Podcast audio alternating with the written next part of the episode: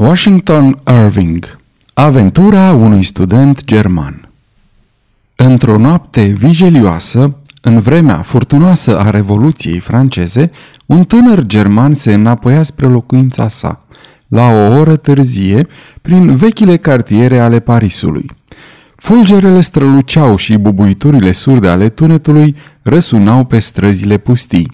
Dar se cuvine să vă spun, înainte de toate, câteva cuvinte despre acest tânăr german. Gottfried Wolfgang era un tânăr de familie bună.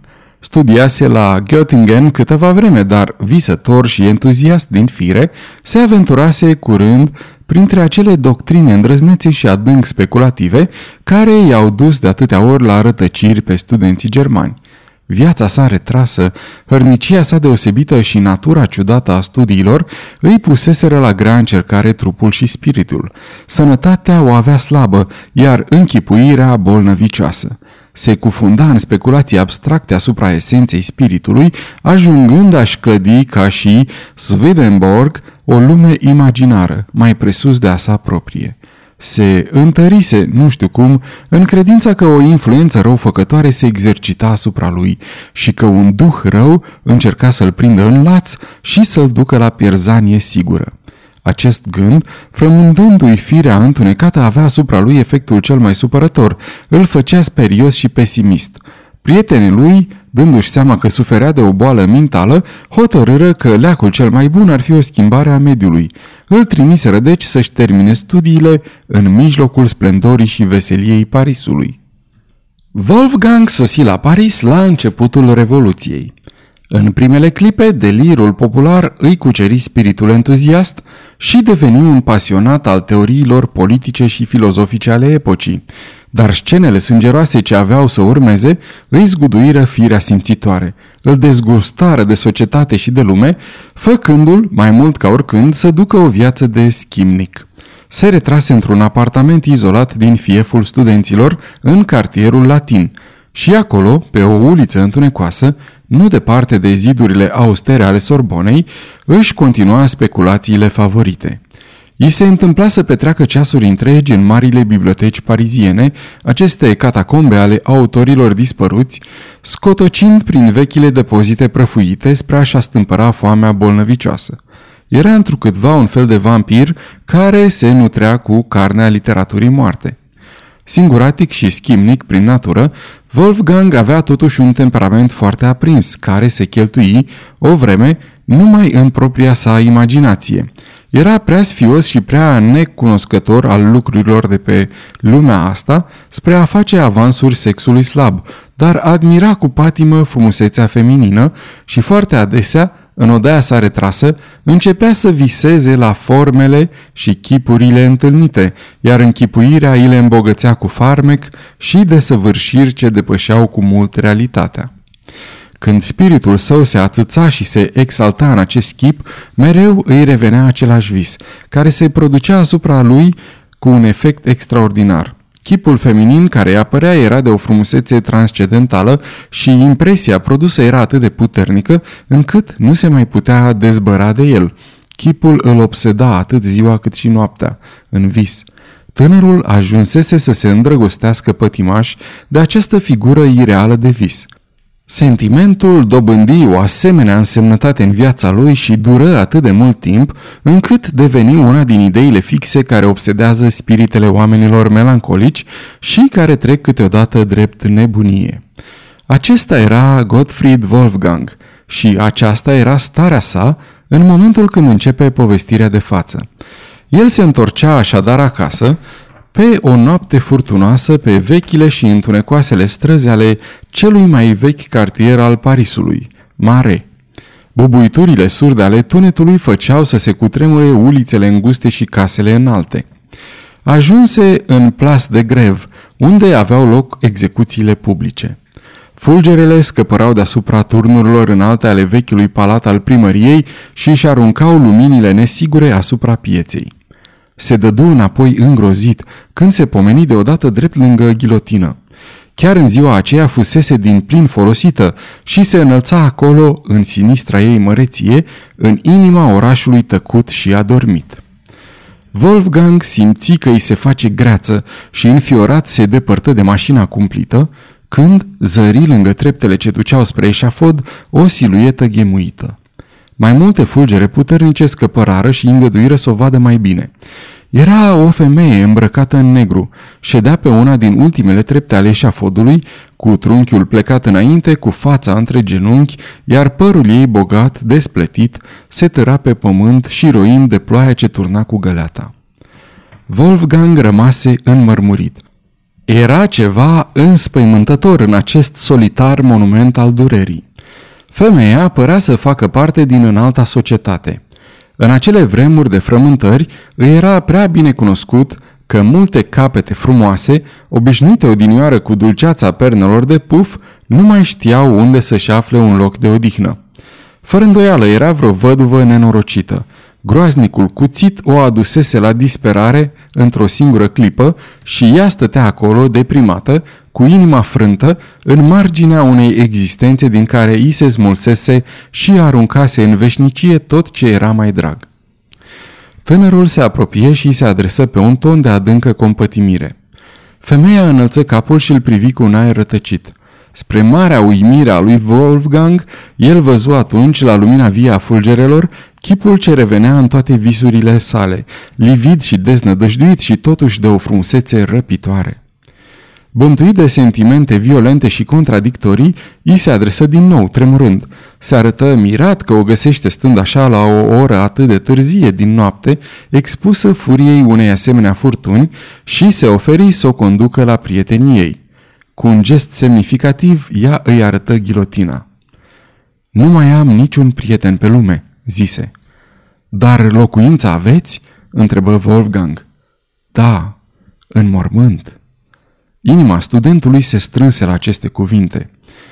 Dacă un străin, zise el, poate îndrăzni să vă facă o propunere fără a risca să fie rău înțeles, mi-aș îngădui să vă ofer umila mea locuință, drept adăpost și pe mine însumi ca prieten devotat. Nici eu n-am prieten la Paris, nefiind din țară, ci străin, dar dacă viața mea vă poate fi de vreun folos, vă stau la dispoziție și mi-o voi jerfi ca să vă apăr de orice rău sau jignire. Gravitatea și zelul comportării tânărului își produseră efectul. Accentul lui străin, de asemenea, grăia în favoarea lui, deosebindu-l de mulțimea banală a parizienilor. Mai mult, adevăratul entuziasm posedă o elocință pe care nu o poți respinge. Necunoscuta, deznădăjduită, acceptă implicit ocrotirea studentului. El o ajută în mersul ei șovăitor să treacă Pont Neuf și piața unde fusese răsturnată de populație statuia lui Henric al IV-lea. Furtuna se potolise, se auzeau doar niște tunete depărtate. Tot Parisul se odihnea. Vulcanul de patimi omenești dormita pentru un timp, strângând forțe noi pentru erupția de a doua zi. Studentul o conduse pe protejata sa prin vechile ulicioare ale cartierului latin – Merse de-a lungul zidurilor întunecate ale Sorbonei și ajunse în sărăcăciosul hotel unde și avea locuința. Bătrânul portar care le deschise se arătă oarecum surprins văzându-l pe melancolicul Wolfgang însoțit de o femeie. Deschizând ușa, studentul roșii pentru întâia dată de sărăcia și banalitatea locuinței sale. Ea se compunea dintr-o singură odaie, un salon de modă veche, împodovit cu reliefuri grele și mobilat extravagant, cu rămășițele unei foste splendori. Era într-adevăr una din acele vile situate aproape de Luxemburg, care aparținea odinioară nobilimii. Încăperea era înțesată de cărți de hârțoage și de tot ce populează existența unui student. Un pat se afla într-un colț într-un fel de alcov. Când se aduse o lampă și Wolfgang a avut de plin răgaz să o contemple pe necunoscută, se simți și mai fermecat de frumusețea ei. Fața îi era palidă, dar de un alb orbitor, pus în valoare de bogăția pletelor negre și dese care alcătuiau o aureolă. Ochii ei mari scânteiau, având în expresia lor ceva straniu și rătăcit. Pe cât se putea judeca, sub rochia neagră, formele erau de o armonie perfectă. Întreaga făptură trăda noblețea, deși era îmbrăcată extrem de simplu. Din tot ce purta, singurul lucru care aducea oarecum apodabă era o panglică lată neagră care îi înconjura gâtul, prinsă cu o agrafă de diamante. Studentul se simțea totuși oarecum stânjenit, neștiind ce anume să facă spre a primi cum se cuvine ființa părăsită pe care o luase sub ocrotirea lui. Se gândi să o lase pe ea în cameră și să se ducă să-și caute alta de post. Dar era atât de fascinat, spiritul și simțurile sale se aflau sub stăpânirea unui asemenea farmec, încât nu putea pleca de lângă ea. Și atitudinea ei era acum surprinzătoare și ciudată, parcă nu și mai amintea de ghilotină. Ai fi spus că durerea îi se alinase. Atențiile studentului, care îi câștigaseră din primul moment încrederea, păreau să-i fi câștigat și inima. Era în mod vădit tot atât de pasionată și pătimașii se înțeleg repede între ei. Pradă acelei beții a momentului, Wolfgang îi declară iubirea sa. Îi povesti visul misterios și îi spuse cum pusese stăpânire pe inima lui încă înainte de a fi văzut. Adânc mișcată de povestire, ea îi mărturisi că se simțise atrasă de el de o forță inexplicabilă. Era vremea tuturor îndrăznelilor și în ce privește ideile și în ce privește faptele. Oamenii se eliberaseră de străvechile prejudecăți și de vechile superstiții. Totul se petrecea acum sub sceptrul zeiței rațiunii. Și din toată harababura vechiului regim, cele mai deprisos păreau spiritelor celor mai onorabile formele și ceremoniile căsătoriei.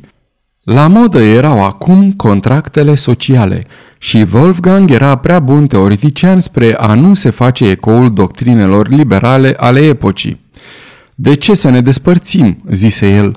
Inimile noastre bat la unison. În ochii rațiunii și ai onoarei nu formăm decât o singură ființă. E oare nevoie de niște formule fără nicio valoare pentru a înfăptui contopirea a două suflete? Necunoscuta asculta cu emoție. Se vedea că și ea primise luminile aceleiași scoli. N-ai nici locuință, nici familie, continuă Wolfgang. Dăm voie să fiu eu totul pentru dumneata, sau mai curând să fim unul altuia totul. Dacă e nevoie de vreo formă, o voi îndeplini. Voi fi al dumitale pentru totdeauna. Pentru totdeauna? Îl întrebă cu gravitate necunoscuta. Pentru totdeauna și pe vecie, răspunse el. Străina apucă mâna ce îi se întindea. Atunci sunt a dumitale, murmură ea, și căzu la pieptul tânărului. În dimineața următoare, studentul își lăsă tânăra soție să doarmă și ieși la prima oră să caute un apartament mai încăpător și mai potrivit cu noua lui situație. La întoarcere o găsi întinsă în pat cu capul dat pe spate, acoperit de braț. Îi vorbi, dar nu primi niciun răspuns. Apropiindu-se să o trezească și să-i schimbe poziția incomodă, îi luă mâna, dar mâna ei era rece și neînsuflețită. Fața era galbenă și împietrită. Într-un cuvânt, nu mai era decât un cadavru. Cuprins de oroare și de spaimă, dădu alarma în toată casa. Se produse o zăpăceală grozavă. Fu chemată poliția. Dar când ofițerul de poliție pătrunse în cameră, tresări la vederea cadavrului. Doamne Dumnezeule!" exclamă el. Cum a ajuns femeia asta aici?" O cunoașteți deci?" întrebă grabnic Wolfgang. Dacă o cunosc?" spuse ofițerul. A fost ghilotinată ieri." El se apropie, desfăcu panglica neagră de la gâtul cadavrului și capul căzu pe jos. Studentul începu să urle cuprins de delir. Demonul! Demonul a pus stăpânire pe mine! Sunt pierdut pe veci!" Încercară să-l liniștească, dar în zadar, îngrozitoarea lui convingere că un duh demoniac reînsuflețise cadavrul numai spre pierzania lui, îl obseda mereu. Înnebuni și muri într-o casă de nebuni. Sfârșit. Aceasta este o înregistrare Cărțiaudio.eu. Această înregistrare este citită cu respectarea legislației în vigoare pentru www.cărțiaudio.eu. Copierea, repostarea, multiplicarea, vânzarea, închirierea sau difuzarea publică a acestei înregistrări fără acordul scris al www.cărțiaudio.eu constituie infracțiune și se pedepsește conform legislației în vigoare. Pentru noutăți, vă invităm să vizitați site-ul www.cărțiaudio.eu și să ne susțineți cu un like, subscribe și follow pe canalul de YouTube Cărți Audio. De asemenea, puteți să îi susțineți printr-o donație pe naratorii voluntari ai acestui canal. Vă mulțumim și vă dorim audiție plăcută în continuare.